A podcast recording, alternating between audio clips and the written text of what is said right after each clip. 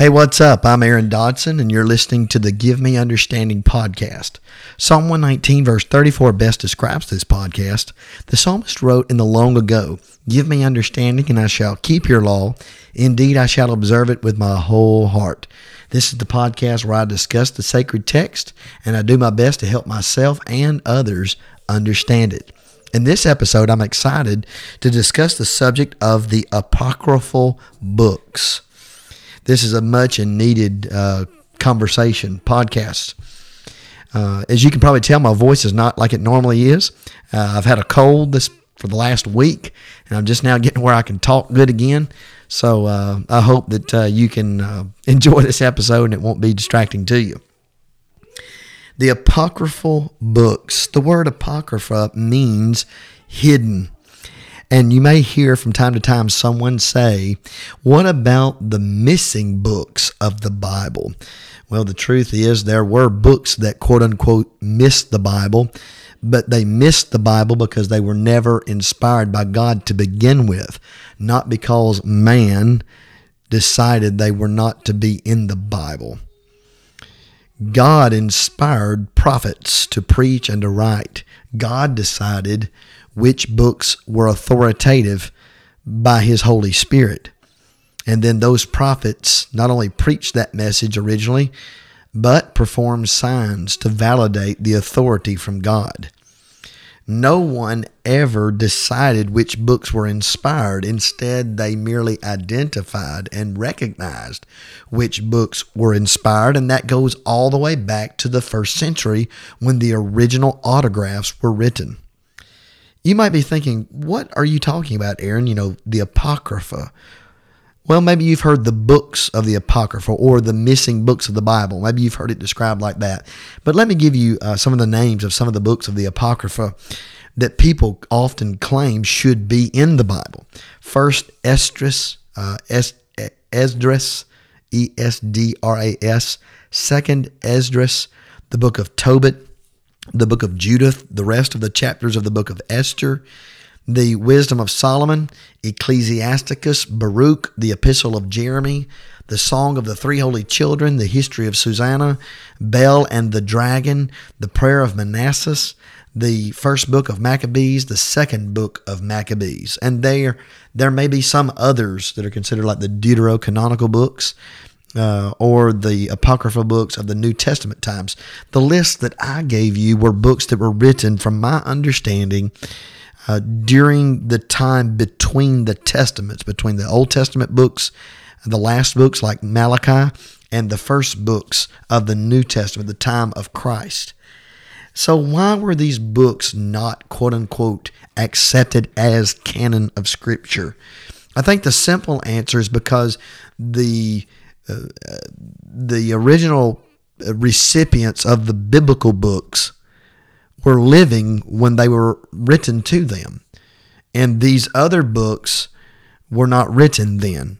They were written at another time period after the canon was closed. You say, What canon? What are you talking about, Aaron? Uh, the idea of the canon of Scripture is the rule or the standard of Scripture when when God the Holy Spirit spoke through the apostles and the prophets, such as Matthew, Mark, Luke, John, and other writers like Paul and Peter, James and Jude, etc., etc., they again they wrote these books at God's instruction, at God's direction, at God's guidance. Peter wrote, Holy men of God spoke as they were guided or moved by the Holy Spirit. Uh, 2 Peter 1 20 and 21. No prophecy of, prophecy of Scripture ever came by the will of man. Instead, holy men of God were moved and guided, borne along by the Holy Spirit. And so the original, you know, the books of, of the Bible as we know them, the books as some would call them, the Protestant Bible. I don't like that terminology because I'm not Protestant and the Bible's not Protestant. You know, the Bible is God's word. So you go back and you, you look at these kinds of things and you say, okay, when these things were originally written, Matthew, Mark, Luke, John, Acts, Romans, all that, what time period are we looking at? Even Revelation. Well, you're looking at the early AD 50s to about no later at most the late AD 90s. So all the books of the New Testament would have been written in the first century during the times of, of the apostles and the prophets of the New Testament era, the New Testament time, uh, men that knew the apostles or were taught by the apostles.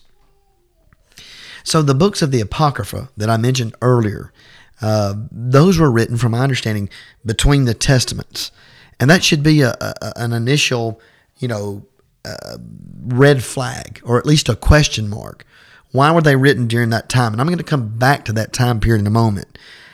Um, you might find an older Bible, a family Bible, and there's a section of these 14 books called the Apocrypha in them. Um, these books are spurious books, and they were rejected when they were originally written.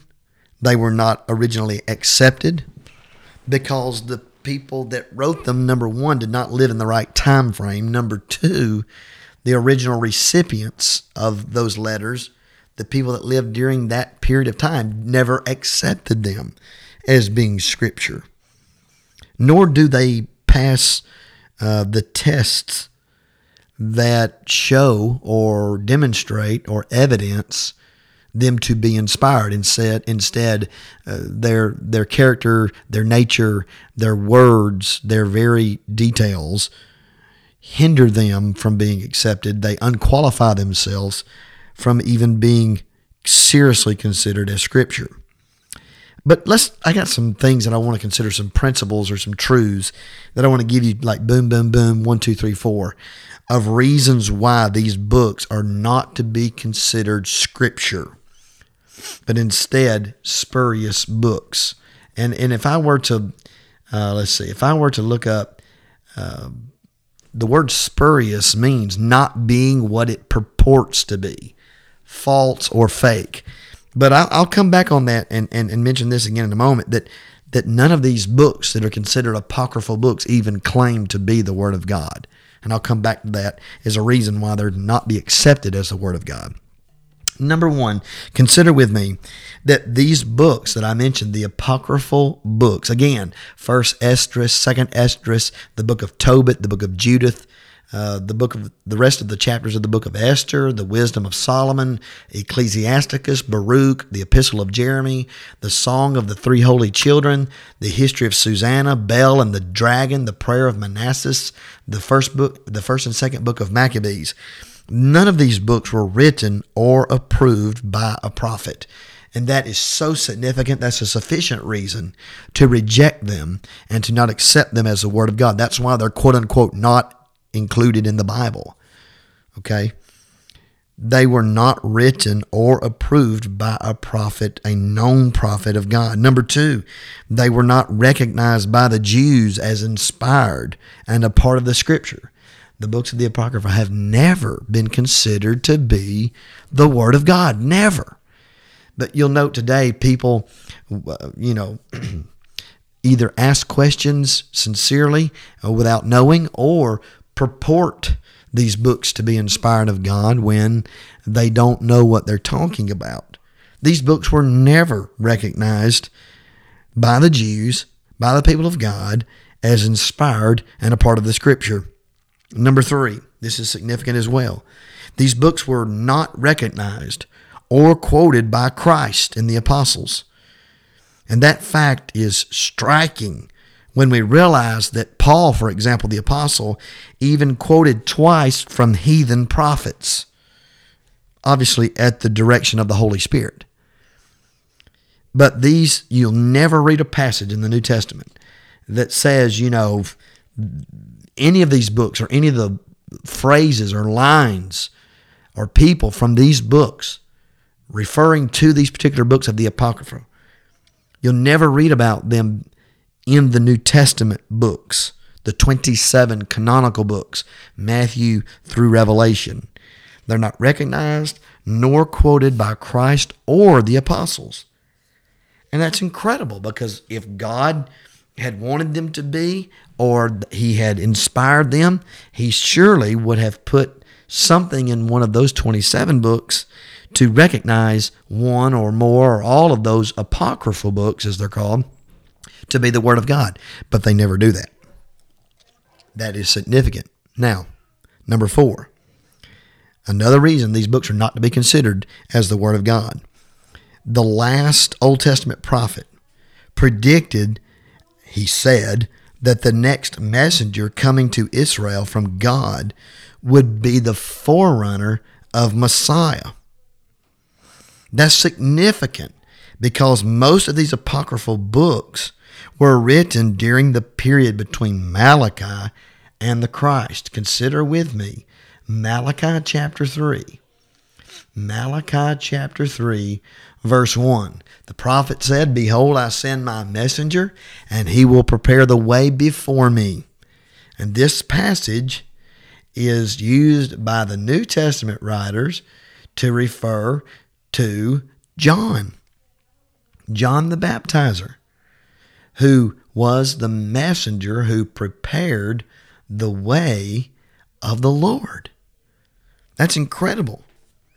So the last Old Testament prophet book, prophetic book, I'm a, I would add,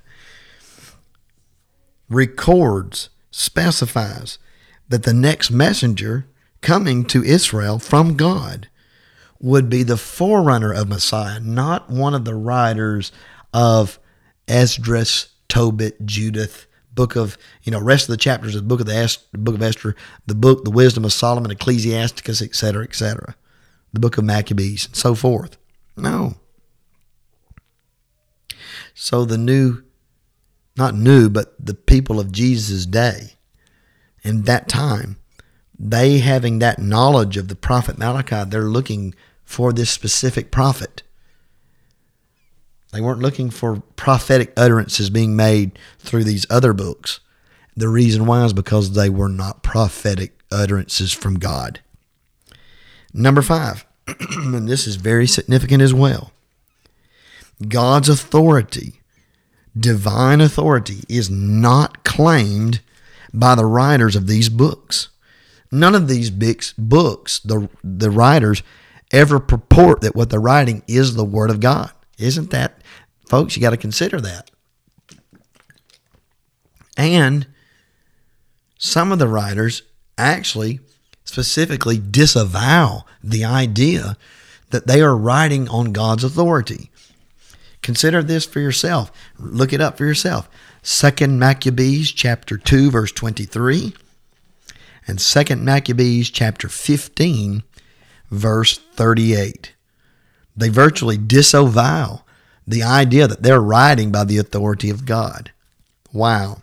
So not only do they not claim to be writing by God's authority, they never claim that they're writing books of the Bible, the canon of Scripture, with God's authority and instruction, but they virtually dis, uh, you know, they they they say, look, we're not. That's not what we're. That's not what we're doing. So again, I want to encourage you, look that up. Second Maccabees chapter 2, verse 23, and Second Maccabees chapter 15, verse 38. Number six. These books of the Apocrypha contain statements that are at variance with Bible history. And number seven, they're self contradictory. And in some cases, they are opposed to doctrines of Scripture, the known canonical books. And you can look this up for yourself. You can look into some of the history, some of the details. Um, you know, magical art is taught in Tobias, the book of Tobias.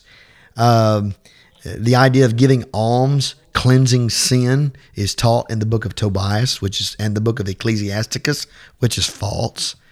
Uh, the idea of being forgiven by praying a prayer uh, that is not that is not taught uh, taught in the canonical books of Scripture, but it's taught in Ecclesiasticus chapter three, verse four. He that loveth God shall obtain pardon for his sins by prayer.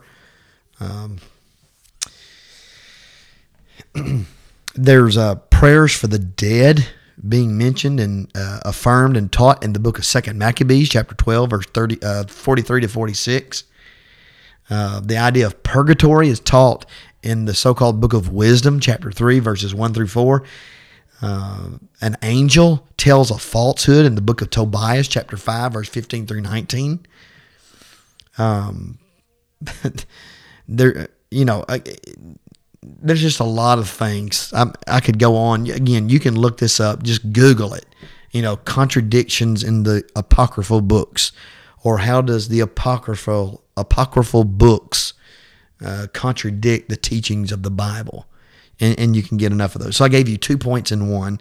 Six, the books contain statements at variance with Bible history. And number seven, the books themselves are self contradictory and in some cases they're opposed to the doctrines of Scripture. Let's continue with some other historical facts that show that these books are not to be accepted as the Word of God. Number eight, Josephus. Maybe you've heard of him. He was a mid to late first century historian. He lived at the time of the apostles. He did not regard the apocryphal books as scripture.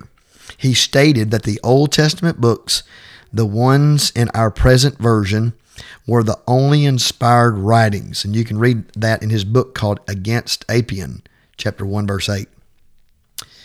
So there's a someone, a, a source even outside of Scripture, who is considered a, a overall a historically reliable his, historian, reliable historian. He advocates and he teaches no, those books were not accepted as Scripture in the first century. Number nine, the apocryphal books were not a part of the ancient versions of Scripture. They were first added after AD 300. The Laodicean Council in AD 363 rejected them as being uninspired, thus proving that by that time some were claiming those books to be inspired. I read where they first appeared in the, the Vatican version of the fourth century and at the Council of Trent in AD 1546, Catholics accepted six of these books as inspired and added them to their modern versions of Scripture. The books Wisdom of Solomon, Ecclesiast- Ecclesiasticus, Tobit, Judith, and 1st and 2nd Maccabees. Notice that was in 1546 when Catholicism, quote unquote, accepted some of these books as Scripture. You're talking about hundreds hundreds and hundreds and hundreds, nearly 1,500 plus years after the time of Christ and the apostles, that, that, that people who profess to be Christians were claiming that these books were the Word of God. That should really, really, again, another big red flag. I think there are probably more uh, things that could be considered that would help to show but if you've just been wondering about these things, what I would like for you to do, if any of this is new to you or, or interesting to you, is go and search and do your own homework, and you will find these things to be true and other things connected to them to further carry out the idea that these books were never considered in ancient times as scripture. It was in more modern times that some people tried to accept them as scripture. Um, and so, you know, don't um, don't just accept what I say, like I said, but do your own homework. Just like I would encourage you, you know, don't don't believe what people say about these books. Instead, do your own homework. Look, you know, look to history and and look back to the different uh, characteristics uh, that we um, accept or that we acknowledge rather that are found in the 27 canonical years. Now, I want to address one other thing though. Some will say, but the Septuagint translation has some of the apocryphal books in it. So, what is the Septuagint? The Septuagint was and is a Greek translation of the Hebrew Old Testament, translated somewhere around 150, maybe 200, 200 BC, a couple hundred years or less before Christ came to earth. Now, did the were there apocryphal books found in the Septuagint translation of the biblical books? Yes, yes. But does that prove that they're the Word of God? No, it doesn't prove anything. what it does is it testifies that the Alexandrian Jews translated other religious material into Greek apart from the Old Testament canon of Scripture. A Greek translation is not the same thing as a book being part of the Hebrew canon, as having been known to have been written by a prophet of God of the Jews at that time. Let me repeat that. The Apocrypha is a Greek translation of the Hebrew Old Testament. And just because some of the con- the non-canonical books, the apocryphal books, were found or were quote unquote carried with or included in or around the Greek translation of the Old Testament does not prove that they belonged in the Hebrew canon. It merely shows that these Alexandrian Jews who were from the area where the translation was made, they translated other material into Greek that was separate from the Old Testament scripture. You know, it might kind of be like it might be like um, having a little short historical book stuffed into the side or in the middle of the pages of your Bible. You know, having a footnote that has a link in a digital book to historical information that might supplement that particular section or that particular book. Sure, there were other books being written during the times of the books of the Bible. That's there is no way to doubt that. Only a, a careless or very ignorant person would argue such. But again, the Septuagint translation doesn't prove anything. Matter of fact, I have read sources that say there's no evidence that the books of the Apocrypha were in the Septuagint during the time of Jesus. That the earliest manuscripts that contain them date back to the 4th century AD. Wow. 400 years after Jesus. So that does not demonstrate that the books of the Apocrypha were part of the Septuagint even in pre Christian times. And even if they were in the Septuagint at that time in the early dates, again, it is noteworthy that neither Christ nor the apostles ever quoted from them, as they did nearly all the Old Testament books.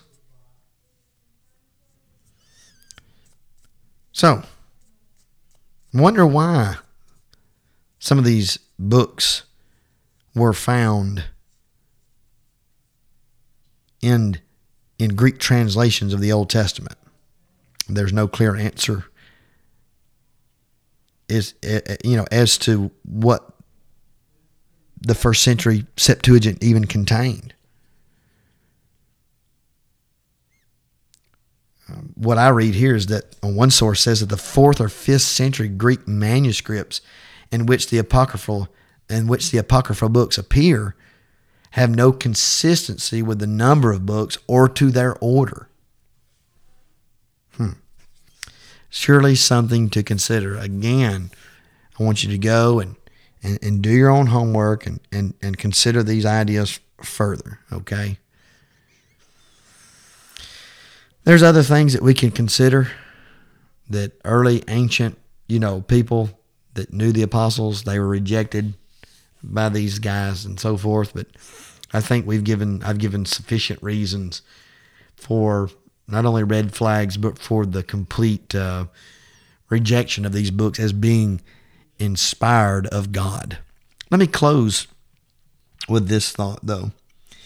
I have heard by good conservative scholars that First Maccabees, the book of First Maccabees, can be helpful historically to read about that time period of the Jews between the Testaments. So I would never condemn, I would encourage someone, hey, read these, be familiar with them.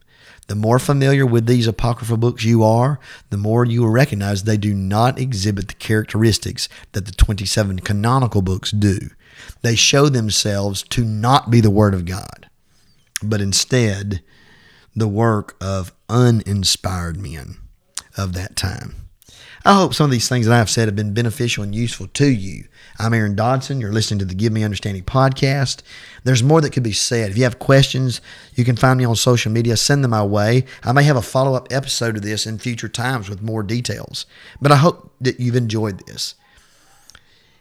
Let me close with this great idea. As children of God, as Christians, members of the church, if we believe that God created the heavens and the earth in six 24 hour days, then he has the ability to write a book. And not only that, he has the power and the ability to preserve his book and to make sure that the right ones that he wrote, the ones that he intended to con- to to contain to and make up life and godliness, all things pertain to life and godliness, he has the ability to protect his book. Don't fall for the lie, for the bad idea. Oh, the Catholic Church wrote the Bible. The Catholic Church manipulated the Bible and all these kinds of things. If God is able to create the heavens and the earth in six 24 hour days, if he is able to walk on water, if he's able to raise the dead, folks, he can not only write a book, but he can write it where we can understand it and he can preserve it for 2,000, 3,000, 10,000 years, 20,000 years if need be. God has that ability. He can do that. Okay? And if you're a child of God, you've given your life to Him, that means you're a child of God. You're a member of Jesus' church. Then that concept, that argument, can help rest in your mind to give you peace about the ability of our God, that He can prevent His book from being overtaken and if God wanted there to be 65 canonical books, he would have done it. If he wanted there to be 67 canonical books, he would have done it. If he wanted one canonical book, he would have done one. If he had wanted a thousand books in his book, he would have done it.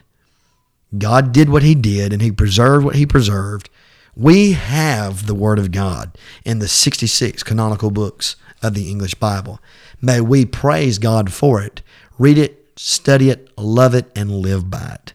Thank you so much for listening. If this blessed or helped you in any way, do me a favor be the algorithm. That means click the share button. Tell others about it however you can tell them about it. God bless, and I will catch you next time.